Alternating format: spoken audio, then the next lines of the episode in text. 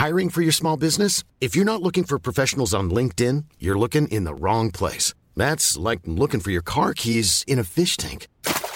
LinkedIn helps you hire professionals you can't find anywhere else, even those who aren't actively searching for a new job but might be open to the perfect role. In a given month, over 70% of LinkedIn users don't even visit other leading job sites. So start looking in the right place. With LinkedIn, you can hire professionals like a professional. Post your free job on linkedin.com slash people today.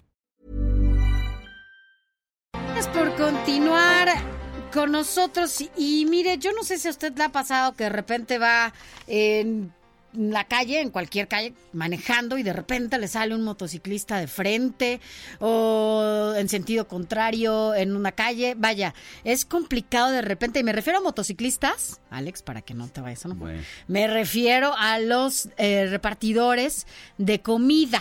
Y bueno, pues la administración de, de Claudia Sheinbaum está tomando cartas en el asunto para implementar una licencia específica a motociclistas, además de una capacitación especial para aquellos que realicen actividades económicas a bordo de dichos vehículos. Y para saber de qué se trata, agradecemos que esté con nosotros en la línea Adrián Layuz, secretario de Movilidad de la Ciudad de México. Buenos días, secretario.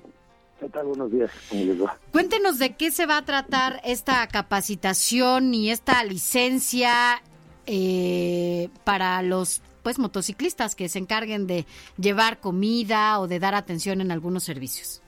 Creo que lo, lo importante es resaltar que eh, en la Secretaría hacemos un análisis trimestral de hechos de tránsito Ujú.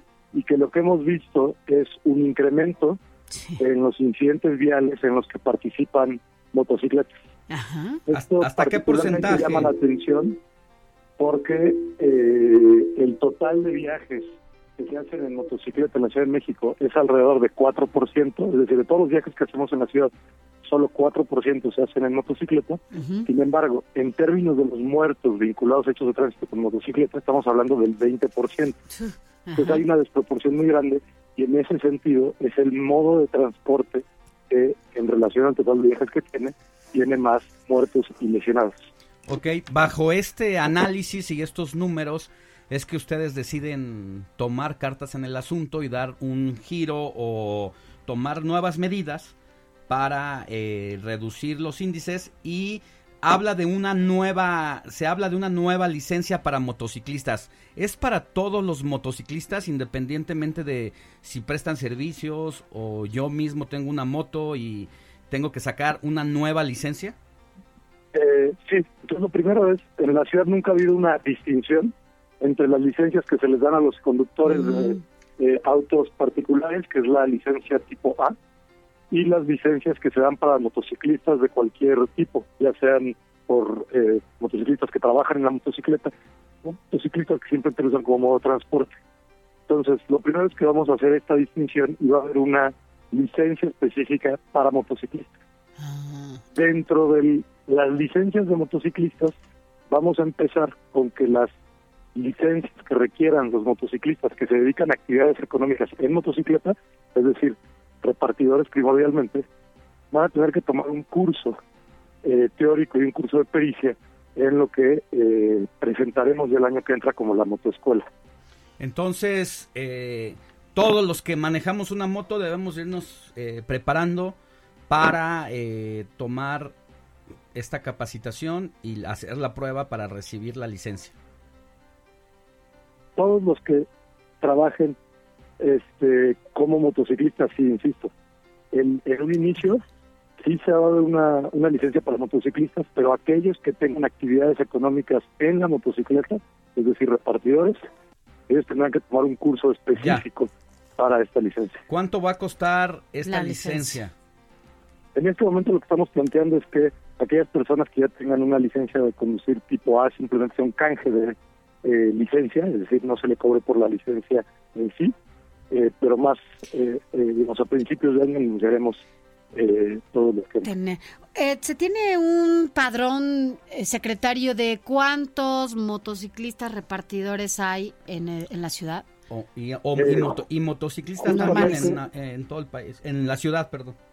Justamente no hay un padrón de cuántos eh, motociclistas repartidores hay, lo que sí es que hemos visto digo, como es eh, un poco evidente en las calles, un incremento en los últimos años.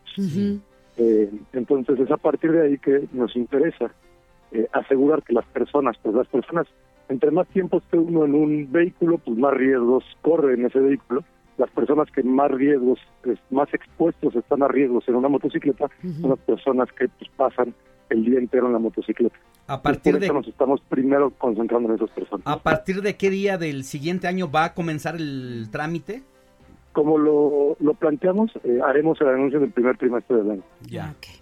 Pues nosotros estaremos atentos y ya después nos cuenta justamente cómo va este, pues podría llamarse que a partir de la licencia se empiece a conformar este padrón, ¿sí?